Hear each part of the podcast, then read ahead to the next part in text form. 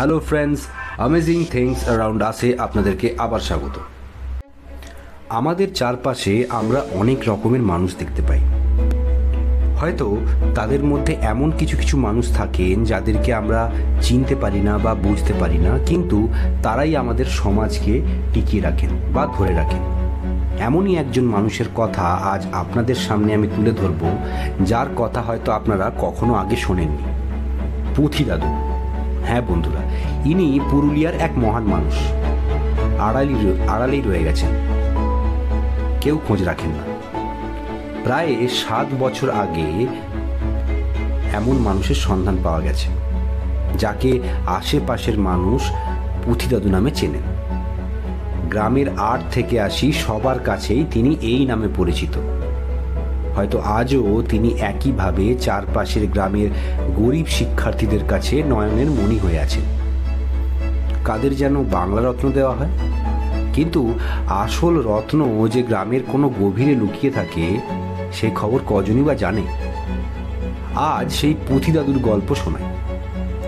নিজে স্কুলের গণ্ডিও পার হন, অথচ পড়ান কলেজ, বিশ্ববিদ্যালয়ের পড়ুয়াদের। ভাবা যায়? পেশায় কৃষক এই পুঁথি দাদুর কাছে পড়তে আসেন স্নাতক ও স্নাতকোত্তরের ছাত্রছাত্রীরা। এই হেন মানুষটির পড়াশোনা কিন্তু সপ্তম শ্রেণি পর্যন্ত।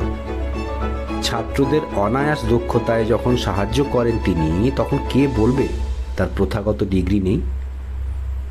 জ্ঞান যে প্রথাগত শিক্ষার ধার ধারে না, বোধহয় তিনি তার এক জ্বলন্ত উদাহরণ।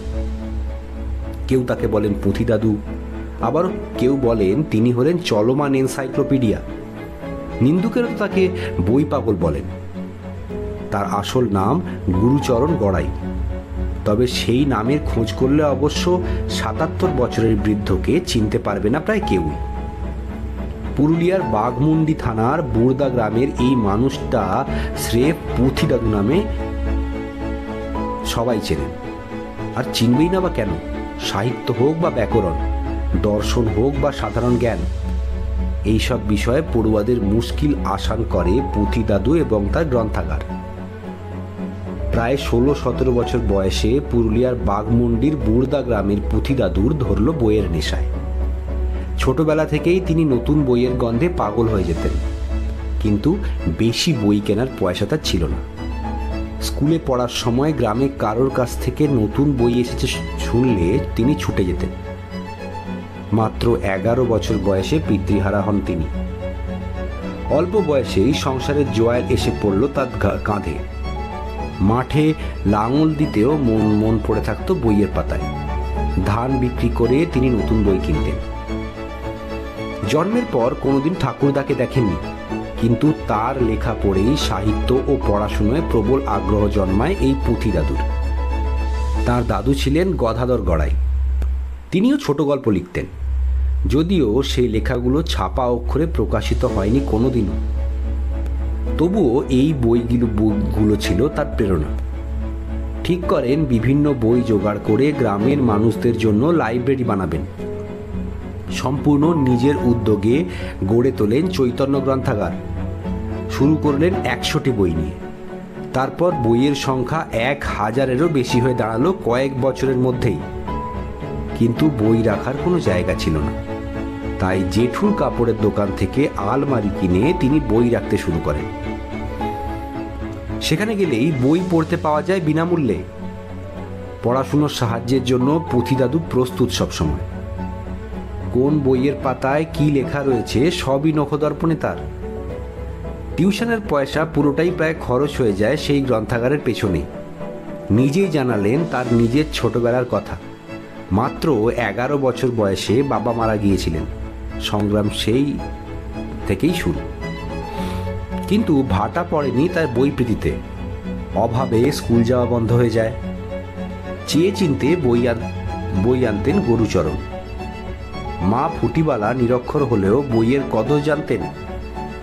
হতদরিদ্র পরিবারে ধান বিক্রির টাকায় বই কেনা হতো। উনিশশো পঞ্চাশ সালে স্কুলে যাওয়া বন্ধ হওয়ার পর বছর তিনেক উনিশশো তিপ্পান্ন সালে নিজের বাড়িতে গ্রন্থাগার গড়ে তোলেন গুরুচরণ। তিনি নিজেই যার নাম দেন চৈতন্য গ্রন্থাগার। চাষের কাজের পাশাপাশি চলতে থাকে বই সংগ্রহের কাজ। সেই সঙ্গে পড়াশুনো। একটু স্বাচ্ছন্দ্যের আশায় ছাত্রছাত্রীদের পড়াতে শুরু করলেন। লোক মুখে খ্যাতি ছড়িয়ে পড়তে বেশি সময় লাগেনি। এখানেই শেষ নয়, সাহিত্য চর্চাও শুরু করেন গুরুচরণ। কোরক নামে একটি কাব্যগ্রন্থ প্রকাশিত করেছিলেন তিনি। গুরুচরণের ছেলেও চাষাবাদ করেই সংসার চালান। সংসারে টানাটানি থাকলেও কি হবে, বাবাকে উৎসাহ যোগান তারা।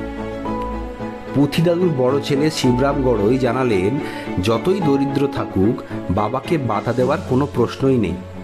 এক মুখে খোঁচা খোঁচা দাড়ি, পরনে আধময়লা সাদা ধুতি নিতান্তই সাধারণ চেহারার মানুষটা যে এমন অসাধারণ সাধনায় মেতে রয়েছেন তা নিয়ে গর্বিত প্রতিবেশীরাও। বুর্দাগ্রামের বাসিন্দা, প্রাক্তন বিধায়ক তথা ফরওয়ার্ড ব্লকের রাজ্য কমিটির সদস্য নিশিকান্ত মেহতা বলেছিলেন, পুঁথি দাদু ও তার লাইব্রেরি না থাকলে এলাকায় দ্রুত শিক্ষার প্রসার ঘটত না। এখানে এমন কেউ নেই যিনি পড়াশোনায় পুঁথি দাদুর সাহায্য নেননি। অথচ কেন যে এমন একটি মানুষ কোনো সরকারি সহায়তা পাননি, তার জবাবে অবশ্য প্রাক্তন বিধায়কের কাছে কোনো উত্তর পাওয়া যায়নি। চৈতন্য গ্রন্থাগারে বিদ্যুৎ সংযোগ নেই। খরচ জোটাতে পারেনি বই পাগল গুরুচরণ। অন্ধকার নামলেই লাইব্রেরিতে জ্বলে ওঠে কুপি। কালো অক্ষর অক্ষরে ডুবে যান পুঁথি দাদু। না, পাওয়ার লোভ নেই কোনো। অন্ধকার লাইব্রেরিতেই বসে বললেন কিছু পাই না। জ্ঞানের আলো তো ছড়িয়ে যেতে পেরেছি। পুঁথিদাদুর ছোট ছেলে হলেন হরেরাম বাবু। দেখিয়েছিলেন পুঁথিদাদুর আর্যশাস্ত্র মহাভারত। এটার চারটে পাতা ইঁদুরে কেটে দেওয়ার পরও কীভাবে পুঁথিদাদু সেই পাতাগুলো নিজের হাতের লেখা দিয়ে মিলিয়ে দিয়েছেন। অন্য আরও বেশ কয়েকটি বইয়ের নষ্ট হয়ে যাওয়ার পাতা তিনি নিজে লিখেছিলেন। পুঁথিদাদুর লাইব্রেরিতে রয়েছে পুরনো নানান দুর্লভ বই।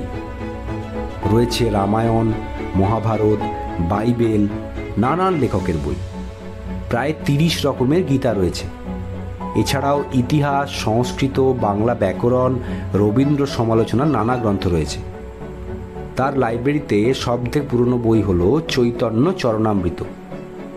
এছাড়াও নানান প্রকাশকের বই রয়েছে। যারা বইমেলা করেন, তারা কি শুধু বইয়ের ব্যবসা করেন? নাকি বই প্রেমীদের উদ্দেশ্যে কিছু বার্তা দিতে চান? তাদের সম্বর্ধনার আসরে অনেক লেখক কবিদের তো সম্মান করে দেখেছি। তো বাংলার প্রান্তে এমন এক মহান বইপ্রেমী দীর্ঘদিন ধরে গরিব মানুষের, মানুষেদের, শিক্ষার্থীদের যে এইরকম মনের মানুষ হয়ে আছেন, তার খেয়াল কি কেউ কখনো রেখেছে? এইরকম অসাধারণ ঘটনা, অসাধারণ মানুষের কাহিনী যদি আপনি জানতে চান, তো অবশ্যই অ্যামেজিং থিংস অ্যারাউন্ড আসে ফলো করুন আর এটাকে রেটিং দিন। ধন্যবাদ।